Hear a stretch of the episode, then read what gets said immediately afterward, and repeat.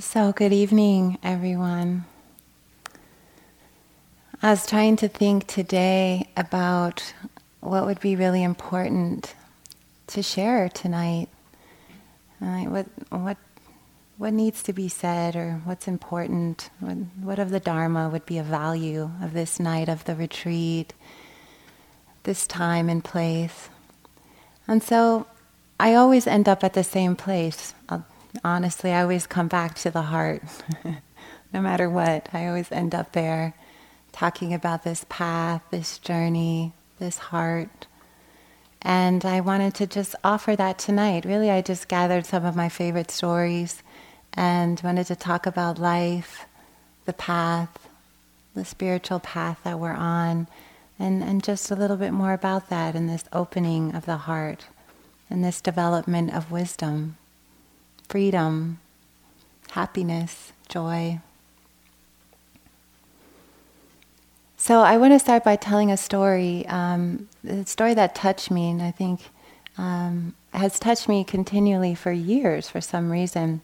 About 10 years ago, uh, I was on a retreat on the East Coast. I was on a really long retreat. I was doing a period of like six months of practice at a small center in the woods in Massachusetts, a place called the Forest Refuge. And um, I, after about four months, I hit a sort of a, a plateau where I was just kind of going crazy. You know, like, get me out of this place. I can't take it. It was like, you want to talk about hindrances. I had all of them at the same time, on all of them on 10. And I was I just couldn't figure it out. I was like, I, I got to get out of here. I was on the verge of leaving. And so I went into the library. They have a small library there with just really hardcore Buddhist books. Like it's like reading the Bible, you know, it's like the language. And I had already kind of read through a lot of things, and I had looked at every book in there a million times, you know. Uh, you notice yourself reading things you wouldn't read here, like the shampoo or the like. Wow, this is so interesting. What is this? You know, these chemicals or what's going on here? So I was like that, you know, just looking for anything to distract myself, and there was nothing there, okay? Nothing.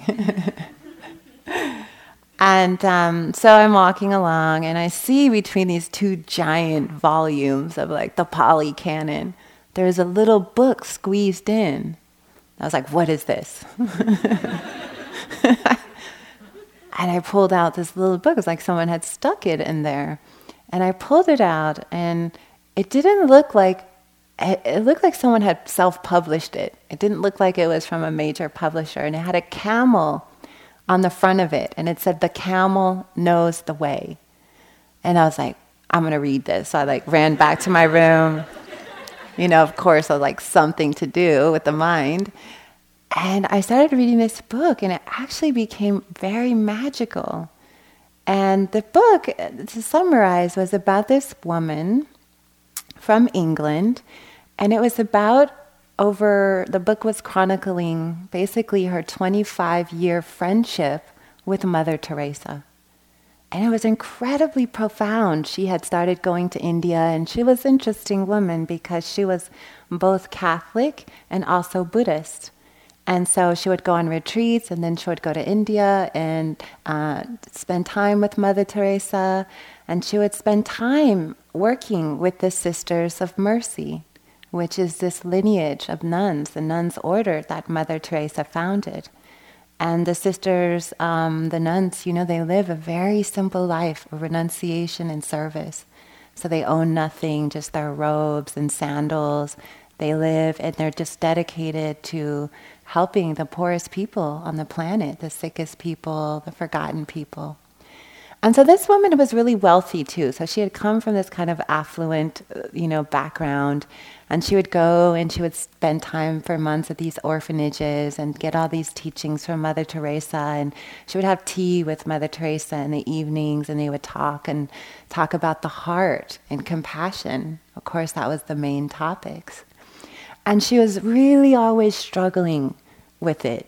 Like, I can't take this anymore. I can't take the suffering and the poverty. And she would kind of freak out and leave and then go off for a while. And then maybe six or eight months later, she would come back, okay, I'm ready to start again. And she would do these retreats with the nuns and the, the service projects, you know, picking up people on the streets. And, and it was just stretching her and opening her. And she was trying to have this warm heart. You know, she wanted sort of this, the Buddha's heart of compassion, and she wanted the Christ consciousness of service and love. You know, she was trying to merge these paths. So, after she had spent many months in India, she decided that she wanted to do this pilgrimage through the desert, sort of like the great mystics of the past, you know, the desert fathers out, you know, crossing, you know, the mountains. And she had set up this whole trip and she was going to go on a camel. And she, because she had some, you know, well, she could hire a guide and have a, you know, a nice trip, right? It wasn't like she was alone. So the time came for her to go on this great pilgrimage. And um, she has this, these two guides, and they're on these camels, and they're riding. They're, the sun comes up in the morning, and they start the journey for the day. And as the sun's going down, they come into a little camp, and it's all set up. And things are going well for the first seven days. And the, the, her guides, they speak very little English. I can't remember what their primary language was, but it's, it's very, it was very simple words. So they didn't spend a lot of time talking. They mostly just smiled at each other a lot. You know how you do when you don't really know another language. You just smile and, okay, let's have tea. And, you know, she would write in the evenings in her journal and they would rest or sit by the fire. So they get up this one morning and um, they they're packing up and the sun's rising and they put her on the camel and because she's older and a little bit frail and so they put her on the camel and then they smack the butt of the camel and the camel starts you know walking and they just turn around and go the opposite way and she's looking at them like hello what are you doing right and and they only knew these few lines in english so they said the camel knows the way and they they just turned around and left. And she was in the middle of the desert. And she was like, oh my God, I'm screaming at them. I paid you. I've paid. Where are you going? You can't leave me out here, right? And, but they just went on their way. They left. And so there she is. And this chapter is describing the next 15 hours of everything that she went through, through rage to thinking, I'm going to die out here she saw no one and she didn't have any faith that the camel knew anything, right? It was just walking along and she was crying at points. She was so terrified. She was she just peed on the camel. Everything was happening. She couldn't get off. She was didn't know she was bandits were going to come and kill her. I mean, all these mind states, right, were coming. Everything everything was coming for hours and hours and she had a little water thing and a little snack package so she wasn't like you know famished or anything but the emotions that were going through her so finally after many hours of just going through everything she could think of she started to think of the teachings of mother teresa and she started to think, if I'm going to die out here, is this the way I want to die? Screaming on the camel with pee and all the. No, I can't. I can't do this. I want to, I deserve better than that, right? Like if this is it, this is it, right? I want to, I want to feel all these teachings that I've, I've, I've, all the work that I've done. And she started to reflect on all these conversations that they had had. And the faith that Mother Teresa was always telling her have faith, have faith, have faith, open your heart, trust, have faith. And so she started to do that. And over the next few hours, it was as if her heart just started to have this profound awakening as she thought of all the teachings of the Buddha and all these great masters that she had met throughout her life. And she started to think of Jesus and she started to think of Mary and all these beings, right? The magic of life and all that she had been given, and this profound gratitude began to come for all the gifts, you know. And in her mind, she was preparing to die. She was quite sure that any you know, that that would happen. The camel would wander forever until she dehydrated or, you know, so she was sort of preparing for that. That's what she thought. So as the, she sees the sun, it's starting to get lower and lower in the sky. And she's like, okay, pretty soon I'll freeze, you know, and, you know, her mind's going, but she didn't mind. She had opened to something. Her heart right? And tears were flowing. And suddenly, as she's, you know, the camel, through all the, the whole thing, all the crying, all the, all the hysterics, the camel was just plodding along, right? Just walking one step after another, no problem. And sure enough, as the sun is just starting to go down, she sees his lights flickering. And sure enough, exactly at the right moment, the camel pulled into the next stop. It knew the way. Right? So obviously, that was a profound moment to arrive there and after all she had been through. Right? And what a teaching. And, and at that moment, it was that was what I needed to hear to get me through right? It was like whatever was happening, I had started to lose faith. I'd started to question everything. I started to feel the suffering and and I, I thought, why am I doing this? What is all this for? Right? What I was like, I got lost. And I forgot the heart in that moment. The heart closed down. Right? It was like brittle inside. And the I think the theme in some way of that chapter was that the heart has a GPS device, it knows how to get home. but here's the thing we have to be willing to listen to it. We have to be willing to, the mind is such a powerful force, right? It's a f- powerful force in our culture. We're very mind dominated, right? We know how to think. And we're praised by how well we think right? We're given grades on how well we think, right? Nobody wants an F. You want the A. Can you think deeper? Can you see more? Can you analyze more? We're sort of trained that this is the highest value, right? And the heart, I mean, you don't go to school and they teach you about love and compassion, right? That's not in ninth grade, you know, on the curriculum, right? It's, it's like you've got to pass the test and so that's okay. There's value in that. There's qualities that we can use in developing our intellectual capacities. But when that becomes out of balance and we lose touch with this beauty of the intuitive wisdom of the heart, we suffer. We're not a full, we're not living fully, right? It's like we're living in the mirage. I like to play on Pascal's talk last night right? The mind lives in these mirages, but there's something about the heart that the heart is rooted in a deeper truth. And to access that, you have to access your body. You can't be disembodied and be a heart centered person. it's just not that way. You have to be able to feel, right? Feel your way through, right? What is this body saying? Where, where is the where's the right decision to make here? Well, what does the heart say? We sit and we feel that, right? We tune into that. And so for me, the, the path of the Dharma has been about cultivating both of these aspects of ourselves the wisdom to see the truth, right? To see the three characteristics. We have to have mindfulness. But we also have to have this quality of love and a quality of compassion. It's impossible to progress on this path without having a certain amount of love and compassion well established in the mind. Now let's talk about why is that so? Right? Because sometimes we're not convinced, like, I don't really need that, do I? And I can get through on wisdom, right? My sword. but what happens is at the end we fall on it. yeah, it becomes a little bit of our, our downfall when we just have that one side cultivated. Because to meet the true madness of the mind, and at this point, you have you seen the crazy part of your mind by now, right? it's really important to see that. I, I can't remember what teacher. I don't know if it was Ajahn Chah or Chogyam Trungpa used to say, if you haven't seen the insanity of your mind, you just haven't meditated long enough, right?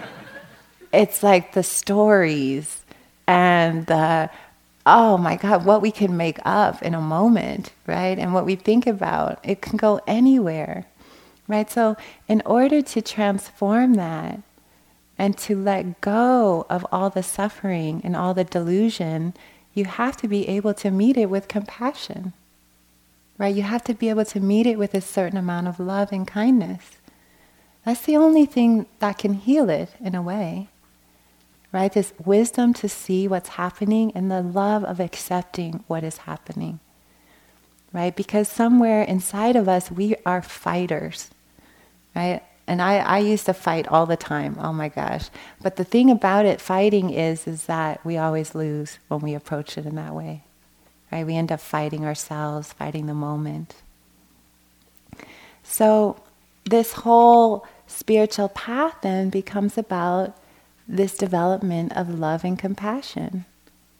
More and more and more, we start to see the value of it. Right? In order for us to move, you know, I use this analogy all the time when I'm teaching metta, and I'll just reference it again. When, um, you know, I always use this image of we're on these boats, humanity. Like imagine we're all on this river, right? And seven billion people are in these little boats. And we're all going downstream, you know, humanity. We're moving downstream. And those who have a lot of love and compassion well developed in the mind, they're upright in their boat, right? So, as any journey, there's parts where it's raining or there's rapids or, oh my gosh, this little thing is coming and you're navigating, right? You're navigating, but you're upright, right? You're like, okay, I got this, right? Oh, the big turn coming, let's turn. Ooh, got it, right? You maybe have to get up and use a pole or something, right? But you're navigating and you're upright. When we don't have that established, when we don't have that love, that self love, that compassion for oneself, we're going down the river, but we're capsizing maybe every 10 minutes, right? Maybe every 15 minutes. Now, if you've ever flipped over in a boat or kayak or canoe, it's really exhausting to get back up right? It's like a huge effort. Your stuff's everywhere. Ah right. It takes a lot of time to be uh, you know flipped over on the side. So you're getting down the river for sure. Everybody is. But how are you getting down?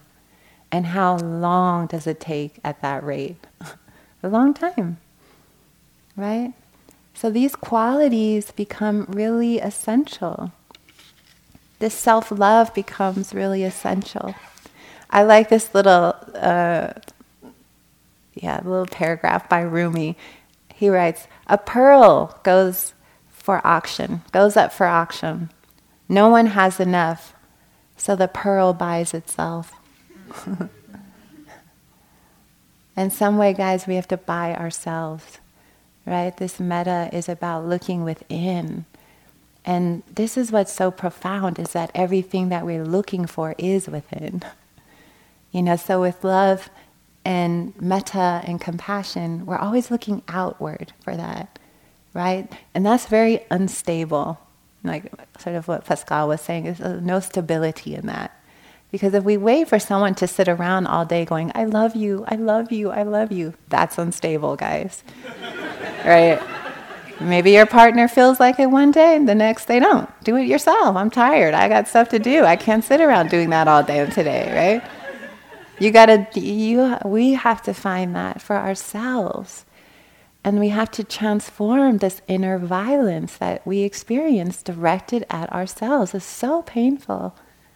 There's a war happening and it's here. Have you noticed this? Right? This mind that is so critical, is so harsh right? And it puts us up against some standard. I don't know who decided these standards. Standards of beauty, standards of how we're supposed to act, you know, all these standards that we, we hold ourselves to. So we have to transform ourselves first. And this is what the path is offering us. This is what the path is about, actually, is coming into greater and greater awareness of ending the war into more peace into more kindness. Loving yourself enables you to love others. If somebody hates themselves and they say, Spring, I love you, I question it actually. But how do you know love? How do you know? Because I know if I do any little thing, I'm going to be stabbed in the back a little bit, right? it's like they'll turn, right? Because that's what the relationship is with themselves. You only can emanate what you're doing with you right? What's in here all day is, is what's reflected out, right? So this is why this work, looking at your mind for hours and hours, is so valuable, right? We're letting go of all of that. I like the story a lot. I like to, you know, for me, I use a lot of uh, shamanism and uh, archetypal and mythological um, story to help me understand the path of the Dharma, right? Because that resonates for me. I, I see it as, you know, what we're in, guys, here is a story within a great story, aren't we? Right? We're telling a story all day long, right? We're in, we're in a giant story. And in some way, I like Joseph Campbell, the great mythological. He taught myth and all these beautiful books. He taught a he taught courses and and so I resonate. I want to talk a little bit about this path called the hero's journey or the heroine's journey. You could use hero heroine. And he maps out this whole cycle that we're in on this spiritual path right? Like what is happening? And he uses the Buddha a lot and other great masters to map out this hero's journey. And the hero's journey we can see all over the place. It's in our culture, it's in our it's in our minds. It's Star Wars basically, right? We're all Luke Skywalker, Leia, whoever you want to be, pick your character, you know, maybe R2D2, whatever you resonate with, right? But we're in these stories, right, of of sort of this epic light versus dark, this battle. You know, you could look at that as outer, but it's also the inner, the inner plane. So in the in the hero's journey, there's always the beginning, which is the call to awaken. Right? And something starts knocking on the door, like, this isn't working anymore, right? The mind gets really crazy. Sometimes something really terrible happens to wake people up when they don't listen to the call right? And the call is the highest part of yourself going, hello, it's time now to enter the path. This is why you came here. You're forgetting who you are, right? You have to remember. So the hero's journey starts the, always with the call to awaken. It's what brought you here. Like, why did you come here? this is so unusual to spend seven days in silence. You could have been at a festival. You could have been, you know what I mean? This is intense, sitting with your knee pain and your mind states, right? This is, you're incredibly unique to do this. I hope you recognize this, right? This is going against the stream, for sure, right? To come here and to look at your mind, to listen to what's happening, right? To pay attention what is happening in this mind and body? Right? We come seeking answers. We come to listen. I love to see, I love to describe Buddhism as deep listening. Right? We're listening to our body, we're listening to the heart. In the silence, we grow, we learn. Right? There's something really magical about meditation. Right? The more we rest in the present moment, the more this kind of alchemical healing happens. Isn't that amazing? Right? The more wisdom develops through presence. It's almost like we stop, right? And we press the pause button. That's really what the Buddha did. There was all this madness going on, and he said, What would happen if I just stopped? And then I observed. And then what happens is we start to see the mirage, right? We start to see what's true and what's not true. Right? And this, in some way, this is the journey is to see this and to know this. And so we get called to this, this path, right? This awakening energy. It starts to get louder and louder and louder. I often tell the story about my first retreat that I, I, I went to in Yucca Valley. I was about 23. And at the time, I was living in East Oakland with my, my then boyfriend. And um, we had a terrible relationship, and uh, we were fighting all the time, like day and night. And uh, I was really depressed and unhappy. And I was selling timeshare, if you can believe it. It's really bad timeshare in Palm Springs. We were trying to talk people into buying this whole thing in Redwood City. It was horrible. Like the worst sales job you can imagine. And sadly, I was kind of good at it. It just goes to show you. I've changed. and um, and I was just on the verge of a complete meltdown. And I, I anyway, I got I quit that job and my car was getting repossessed and, and we were in this neighborhood where everyone else was fighting. Even our dog had a bad attitude and was trying to bite people. We were like, oh, this is horrible, right? And I was like, I've got to get out of here. And I heard about a 10 day retreat in Yucca Valley. It was actually before this hall was completed, this upper hall. So Spirit Rock used to rent out venues all the time for retreats. So this was in Southern California in the desert. And I just remember being like, I've got to get to that retreat no matter what happens. And I, you know, figured out a way to, to register and everything. And and the day before I left, of course, it was the ultimate meltdown, right? Usually that can happen before we have a big shift everything goes into crisis mode. everything falls apart, right? We get fired, or the, people leave us, or we we go crazy. Maybe I'm partying, and a, a trauma happens right before a big awakening. It goes into complete system burnout, whatever, and that definitely was me. So we had this huge fight, and I packed up my car. I had nowhere to go after the retreat, and I drove down to Southern California at eight. I remember maybe six o'clock in the morning, and I was crying hysterically the entire time. Oh, also chain smoking. Yeah, forgot about that, and uh, and drinking Mountain Dew like by the gallon, and I was just driving I could have killed my. I don't even know how I got there. I was the worst driver, but luckily it wasn't through the desert. You know, it wasn't so bad. And I remember I arrived at the retreat at the registration, and I almost collapsed on the table. I was like, I need help, right? And it was a retreat for beginners. It was a 10 day retreat for beginners. There was 150 people there at that retreat, and it was changed my life, right? And it was like, I went feeling like I was dead and some of you may feel like that, like, wow, you arrive here in an ambulance, but it's on the inside. On the outside, we act fine. I'm good, yeah, yeah, I'm good. Everything's fine, uh huh, uh huh. But inside, there's this inner, like, something's wrong. And the call is about answering that, like, something is wrong. I can't figure out what, but something is calling me to something deeper. And so I'm proud of you all because you listened, you arrived. Right? And it may not have been what you expected, it may not be what you expected. But this is what we do we answer the call, right? We start to listen to something deeper. It's really beautiful.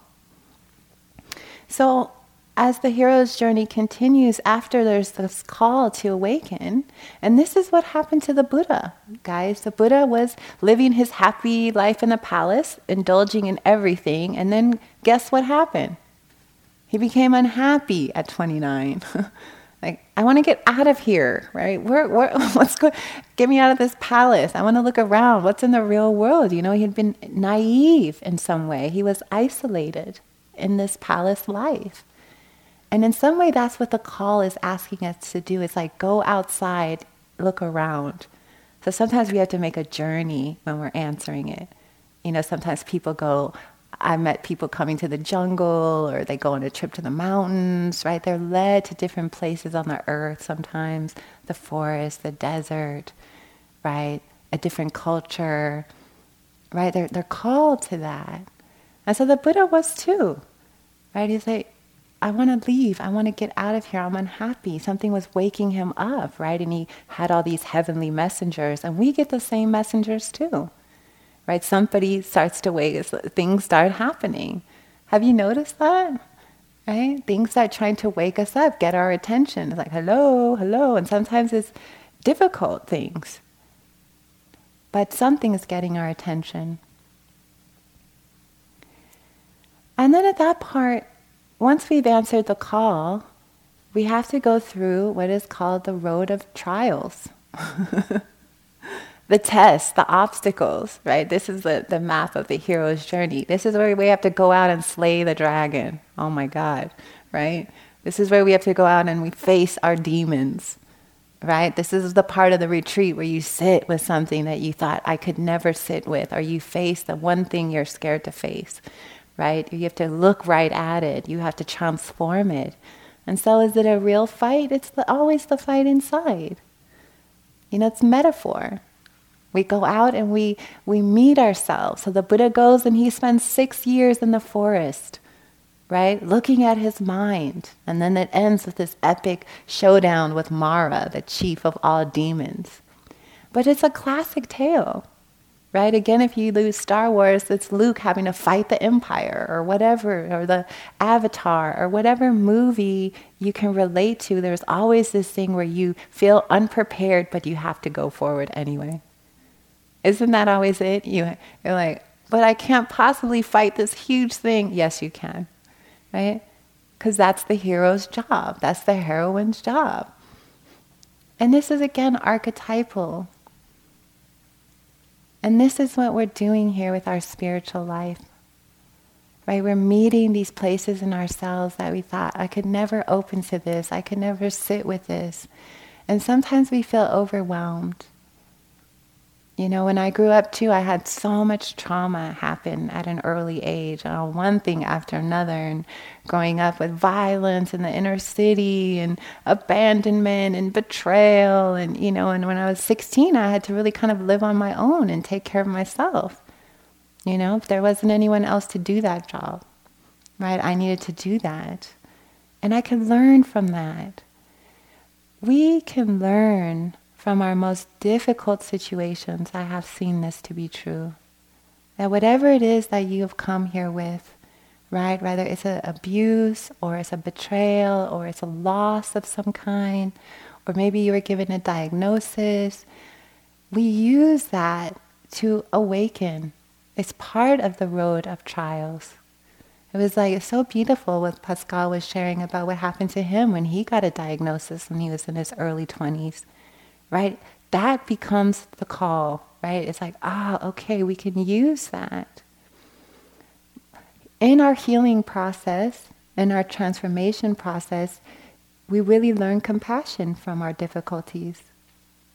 Without suffering, you don't grow.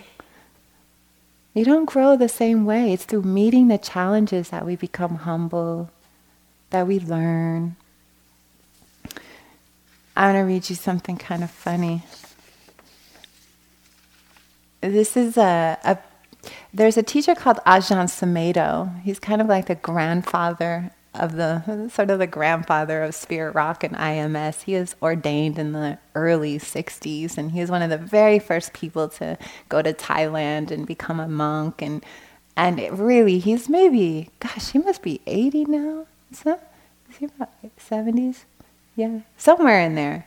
He's definitely an elder, and he's really looked to. He's the teacher of many of the teachers here at Spirit Rock. You know, they look to him for guidance. He lives in uh, England, uh, and he's still a monastic. Anyway, I want to I want to read you something that he wrote that I I think is kind of entertaining. He so this is what he's talking about about giving dharma talks. He says, "When I was young."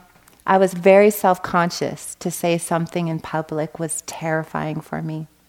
Even when I was in the Navy, just having to raise my voice to say, aye, aye, sir, in a public roll call would have me shaking because of self consciousness. Then I became a school teacher, teaching eight and nine year old Chinese children in North Borneo for a couple of years. That wasn't such a threat. But then becoming a monk in Thailand, and eventually having to give talks to Thai people in Thai.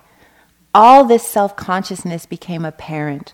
The highs you'd get when you felt you'd given a good talk, and everyone would say, You're really good, Sumedho. You can give good Dhamma. then sometimes I would give a really stupid talk and think, I don't want to give another talk ever again. I didn't become a monk to give talks anyway. But the idea was to keep watching this. Luang Por, Chah would always encourage me to keep aware of the pride, the conceit, the embarrassment, and the self consciousness that I would feel. And fortunately, in Thailand, the people are such that they are grateful for a monk just giving any talk. Even if it's not a very good talk, it doesn't seem to upset them very much. They still seem quite grateful about it, so that made it easy. One time at a kathina ceremony where we had to sit up all night, Ajahn Chah said, and Ajahn Chah is this great teacher, Jack's teacher, great master. He says, Ajahn says, Chah says, Sumedho, you have to give a talk for three hours tonight. And up until then, I'd only talked for half an hour. That was a strain. Three hours. He smiled. He knew. With Ajahn Chah, I always felt that if he said something, I'd, I'd do it. So I sat on the high seat and talked for three straight hours. And I had to sit there and watch people get up and leave. I had to sit there and watch people just lie down on the floor and sleep in front of me. and at the end of the three hours, there were still a few polite old ladies sitting there. that wasn't Ajahn Chah, Ajahn Chah saying, okay, Sumedho, go in there and bowl them over with some scintillating stuff, entertain them, sock it to them. I began to realize that what he wanted me to do was be able to look at this self consciousness the posing, the pride, the conceit, the grumbling, the lazy, the not wanting to be bothered, the wanting to please, the wanting to entertain, the wanting to get approval. All of these have come up during the Dharma talks of these last years. But the meditation is one in which more and more one feels a real understanding of the suffering of a self view and then through the insight, one realizes the abiding in emptiness. So I like this because he he's learning through the difficulty. And Ajahn Chah, yeah, of course, you know, making someone give three hour talk, you know, when they're terrified. Facing our fear. So that's a mild example. But that's the way that the path of road of trials works. It's like we face what is the, the hardest thing. Yeah? We work with it. And then what we see is that what we were so afraid of is the paper tigers. Right? It's like, ah, oh, there was really nothing there. It was just energy. Right? And we, we keep willing, we keep becoming willing to look deeper and deeper. But again, this looking and the road of trials has to be rooted in the heart. Right? What's classic about all the hero's journey is the love of what they're protecting, right? They love the earth, they love people, they're, they're, they're saving something, right? There's this love in that, right? There's this, like, yeah, we're doing this for a reason, and that becomes the compassion. I mean, honestly, if you think about your life here, and it's a good time to reflect, what do you want to do on this planet? How do you want to live? Right? Do you want to live your life obsessed with collecting things? I mean, that, that could be okay for a little bit of time, right? But we're here to, to be of service in some way, to help the planet. I always say now, as I give any talk anywhere, I always say, guys, what we need are Buddhas. Can you hurry and wake up, please? we need we need more Buddhas in the world, right? All hands on deck. right? So the more you transform yourself, the more you awaken this, the more you are of benefit to all beings. One beautiful person who opens their heart can transform huge masses of people. Right? This is this is I find this very exciting. It doesn't take everybody, it takes just a few. Right? If we were going to wait for all 7 billion, wow, good luck, right? But you know what? We only need a few percent to wake up, and that has an effect on the whole world, right? Just a few of you. I find that very exciting, right? hopeful, right? So the path becomes about healing, compassion, as we grow more and more. Our difficulties. So, as the hero or heroine goes out and they, they go through the road of trials, right? Wherever that journey takes us, you know, it could take us to the mountains on retreats, into relationship, even to having children. It doesn't look any certain way. It's different for everybody, right? We embrace the challenges as they come. And, and the beauty is that at the end of that, the hero or heroine brings back what they have learned to the community. they come home. Even the Buddha, people don't always know the story that he, he went home right? And he went back to his family's home and his community, right? He didn't live there permanently. He was now a spiritual teacher, right? He had awakened, he had awoken to something. People wanted to learn from him, and he was happy to teach them. He went home. He taught his father.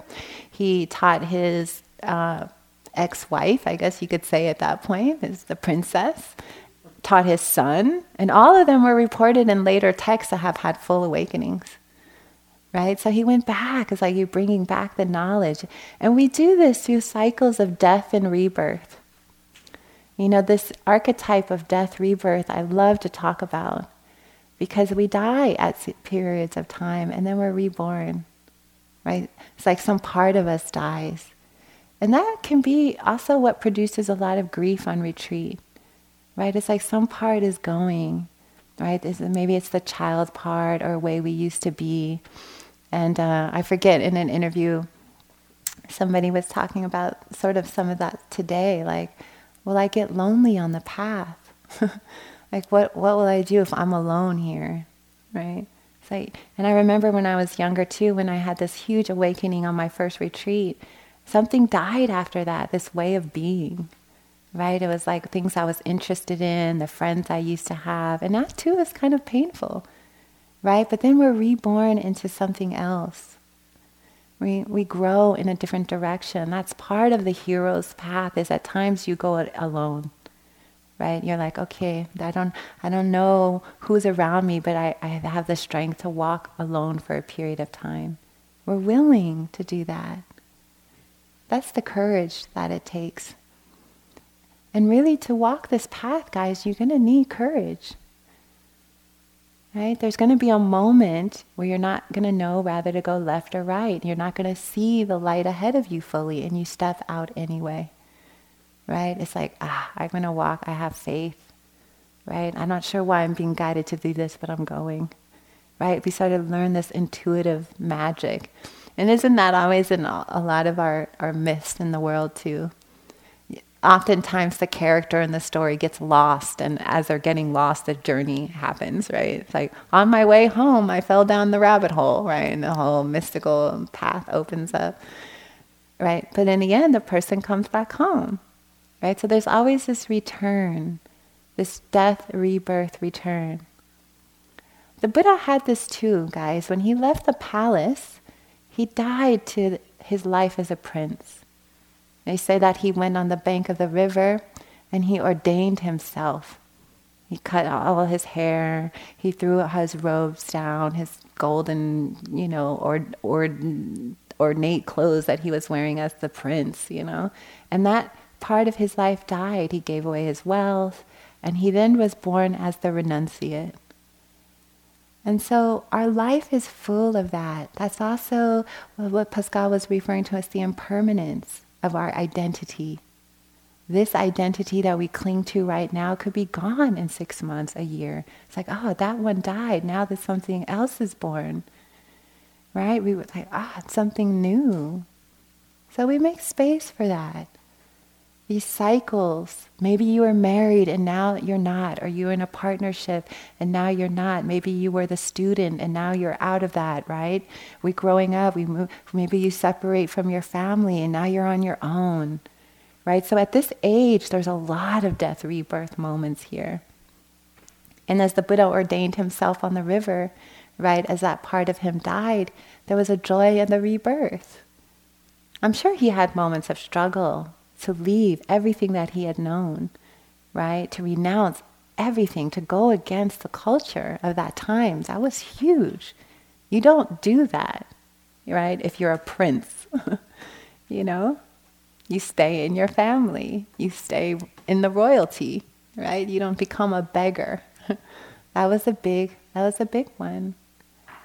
So while you're here, you might find that you are ordaining yourself I remember when I was on the Yucca retreat, the, my first retreat, there was this little mountain, and I went up on the top and I ordained myself. I didn't even know what I was doing, but there was a death happening and a rebirth in that moment. It was like, ah, the Dharma is my life now. This is the path I want to follow. I don't know what it's going to look like, but I want to be free. And if this is what it can offer, I'm on board. Right? I, I just like, I signed on somewhere deep in my heart right? It's like, yes. So difficulties can happen. Things things come our way. We work with them. I like this other story. the story of the butterfly. A man found the cocoon of a butterfly. One day, a small opening appeared. He sat and watched the butterfly for several hours on his kitchen table as it struggled to squeeze its body through the tiny hole. Then it stopped as if it could go no further. So the man decided to help the butterfly. He took a pair of scissors and snipped off the remaining bits of cocoon. The butterfly emerged easily, but it had a swollen body and shriveled wings. The man continued to watch it, expecting that at any minute the wings would enlarge and expand enough to support the body. Neither happened. In fact, the butterfly spent the rest of its life crawling around on the table it was never able to fly. What the man in his kindness and haste did not understand was that the restricting cocoon and the struggle required by the butterfly to get through the opening was a way of forcing the fluid from the body into the wings so that it would be ready for flight once that was achieved. Sometimes struggles are exactly what we need in our lives. Going through life with no obstacles would cripple us. We would not be as strong as we could have been, and we would never fly. And so that that in some way is the archetype of the hero's journey. We have to meet ourselves, right? We have, we have to go there to all the places in our mind and our heart. But we go there with compassion. We go there with tenderness. And to cultivate the compassion, to see how innocent we are in our confusion. You know, I've, I was talking to Pascal after his talk last night, and I was like, wow, we, we hit him with the truth there. you know, you, you, you gave it to him, Pascal. I love it. but now it's like, okay, now that we see, you know, we're not in control, this is all happening to us. And uh, how do we really hold on for the ride, right? This is where compassion becomes the real weapons, if we were going to use the word weapons, of the warrior. They don't have, you know, hatred or that that's not that that's not the true weapons. And this side you could say this would be love and this would be compassion. And they're the most powerful swords that you could dance with. Right? Because they cut through delusion. They cut through the war, right? Because if you think about it, all this is happening in the mind. Isn't it interesting how we're just sitting here in silence and it's like all hell's breaking loose, right? It's like, but we're just sitting here, right? God, we how many places have you been? How much have you went through? Right? Guys, it's all mental. Isn't that fascinating? I'm still continually fascinated by that. Like, we haven't went anywhere. We've walked up and down the hill. That's it but the depths that we've gone to, the, the things we've seen, right? so profound. This is all in the mind, right? Very interesting. You see the power of that. It's very fascinating to me. So that's good news because that's something, if it's here, we could solve that. Ultimately, I feel like when I think of the night the Buddha had his awakening, and all the Buddhas but throughout time, Buddha just means state of mind. It means awakened one. It's not unique to him. This is a state of being, right? There's been millions of Buddhas in the past, millions in the future. This is a it's a it's a mind state, right? And when I, I think about that, I always imagine as the Buddha sitting there, it's like this chess game going on. he makes a move, the deluded mind makes a move, right? He makes another mood, more of the deluded mind, until in the end it's checkmate, right? It's like, ah, I've seen through it, right? That's, that's powerful. This is something that we could do.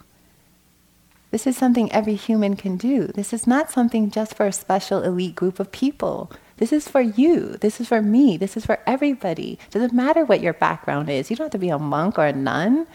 This can be this is for everyone and it's important that you start to embody that like yes i this can i too am part of this. This is my own human potential right? I don't always have to suffer right? I can get freer happier. We have a we meet our challenges, but it's also important to see that there is a there is an end. There is an end. It's like we stay in the present moment. The way to get to the goal is it's a it's a bit of a it's irony in some way. It's paradoxical, right? It's like we're on this journey and we're going somewhere, but the way to get there is in the present moment. it's like ah, we can't figure that out, right? So we don't have to figure it out right now. All we have to do is just keep being, keep opening the heart. The heart knows how to get there. Right? In the end, the Buddha's weapon was how he battled the biggest demon of all. How do you think he battled Mara? Mara wasn't even just a regular demon. Mara was the the creator of all the demons. So this was the biggest, the baddest one of all time, right? The, the main architect of the whole structure how did the Buddha win this this fight when Mara was launching attack after attack after attack? Love and c- compassion, right? It says that he held up his hand and just love, and all the weapons fell to flowers. To me, that was a very profound teaching. It stayed in my mind more than anything else, I think, around the Dharma, because that's what I wanted to know. In the worst moment, what is your weapon? What do you do? What, how, how do you respond? Right? And I wanted to use his exact example on the most critical moment of his entire life. What was the weapon of choice? What was the response? Oh, it was love. That's powerful. And we can train in that. That's the beautiful thing. And we can we can awaken to that. So Hopi creation story. The creator gathered all of creation and said, I want to hide something from the humans until they're ready for it. It is the realization that they create their own reality. The eagle said, Give it to me, I will take it to the moon. The Creator said, No, one day they'll go there and they'll find it. The salmon said, I will bury it at the bottom of the ocean. The Creator said, No, they will go there too. The buffalo said, I will bury it out on the great plains. The Creator said, They will cut into the skin of the earth and find it even there. Grandmother Mole, who lives in the breasts of Mother Earth and who has no physical eyes but sees with spiritual eyes, said, Put it inside of them. And the Creator said, It is done. So everything that we're looking for is in here. As the stories are playing out in here, ah, oh, the epic saga is here, here, here, right? Everything we're going through is here, right? That also all this wisdom is also here. Right? Your your Buddhahood, your Buddha nature, right, is here. So it's not just the insanity that's there, it's also the wisdom right? Its primordial wisdom is here too, right? It, it's not just the insanity. So we wake up to that. We wake up to that. And that's what insight is really all about in insight meditation. It usually looks like this for me. Oh my God, I can't believe I didn't see this. After a minute. And it's another level of love being the answer. It's like, what's the answer to this? Oh, love. That's why I often write love is the answer on Facebook or anywhere, right? You need an answer to something, it's some variation of love. Just keep, I give that to you guys that's to contemplate, right? When you're stuck in a struggle, what could be, what's going on? Oh, can I love this moment? Can I open? Can I love this other person who's driving me crazy right now, right? And that, that I love that as insight. Always having more insight into this awakening heart. So I just, I want to tell you another joke. This is, this made me laugh. Okay, you know Far Side comics, and this one uh, is a joke from them. And you know, there's cows everywhere around here, and I like to look at them. I haven't seen a lot of them, but they usually kind of walk around out on the hills and stuff. So, so the Far Side comics they use a lot of cow jokes. So this is one you can't really see it, but there's these cows, there's these three cows, okay? And then one of the cows, he lifts up his head and he's, he says, Hey, wait a minute. This is grass. We have been eating grass.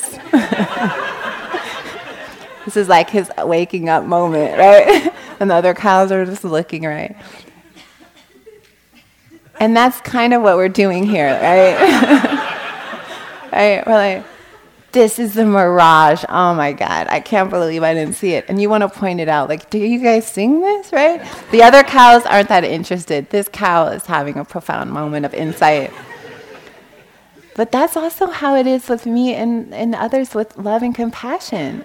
It's like another level to it, right? It's another layer. Metta is so powerful. We don't even know, I don't even understand the full force of this. This is like some other level it is boundless.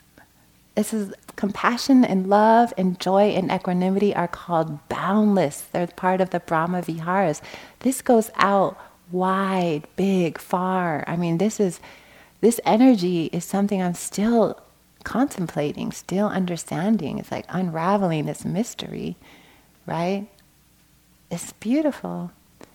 So we become we become softer as we dedicate our lives to following the heart. And as I, I close this talk, I just want us to understand the need to balance the heart and the mind. You need your intellect. That's not that's the intellect itself is not wrong. It's when it goes out of balance. It's when that is the only aspect that is operating, right? it's not that it's a it's a it's not a negative actually to combine the wisdom with the love and compassion is is that's where we really can grow so this talk is meant to be about balancing that within ourselves within our culture within our communities right that's what's kind of the i think the missing ingredient i like that you know living i was living in south america for a year and there's this beautiful some of you might have heard about it. Um, you know, as our planet is going through a whole cycle, the Earth itself is going through a death rebirth, right?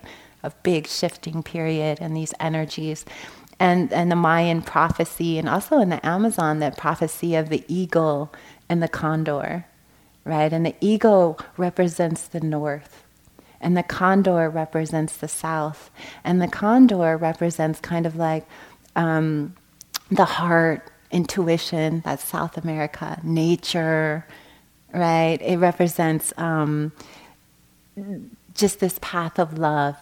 And the eagle represents sort of more of the of power, right? Of more of the mind and, and, and, and, drive. And then for years they said that, you know, there was a great shift on the planet in around 1490 where the eagle energy became out of balance. And that's when the destruction started to happen to these other cultures that were more heart based, right?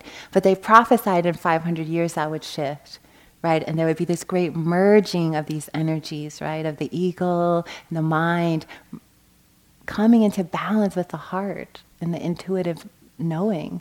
And it's interesting because North America and South America, South Americans are like, we're Americans, we're South Americans, right? And they have that. And I feel like there's these cultures coming together in the balancing of this heart and this mind. When I was traveling in South America, South Americans often felt bad that they didn't have a lot of technology. They were like, we don't have a lot of technology. We don't really use the internet and all, you know, most village people. I was living with indigenous people. But what they did have was heart wisdom. And that's actually what I needed right? That's why I was there. I was like, we got technology. If I need that, I know where to go.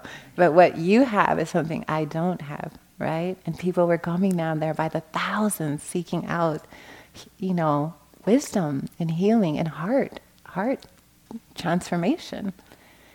So this balancing is something that we're we're doing collectively, I believe, on the planetary level. And so we're doing it within ourselves. So it's a beautiful path, the path with heart, the wise heart. Those are two good books by Jack, by the way. Put a plug in for Jack Kornfield. He loves to talk about the heart. um, but so do I, actually. So do I. So thank you guys for listening. Just some thoughts that were on my mind, and I, I hope it was helpful. So let's just sit for a moment here.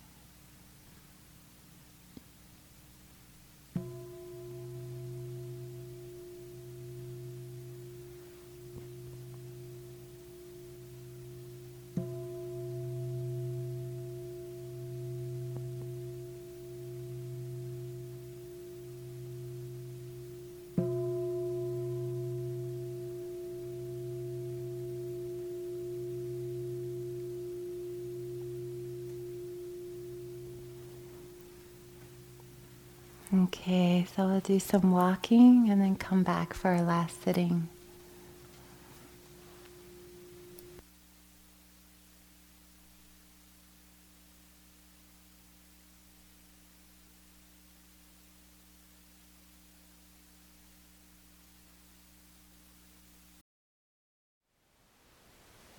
Thank you for listening. To learn how you can support the teachers and Dharma Seed, please visit dharmaseed.org slash donate.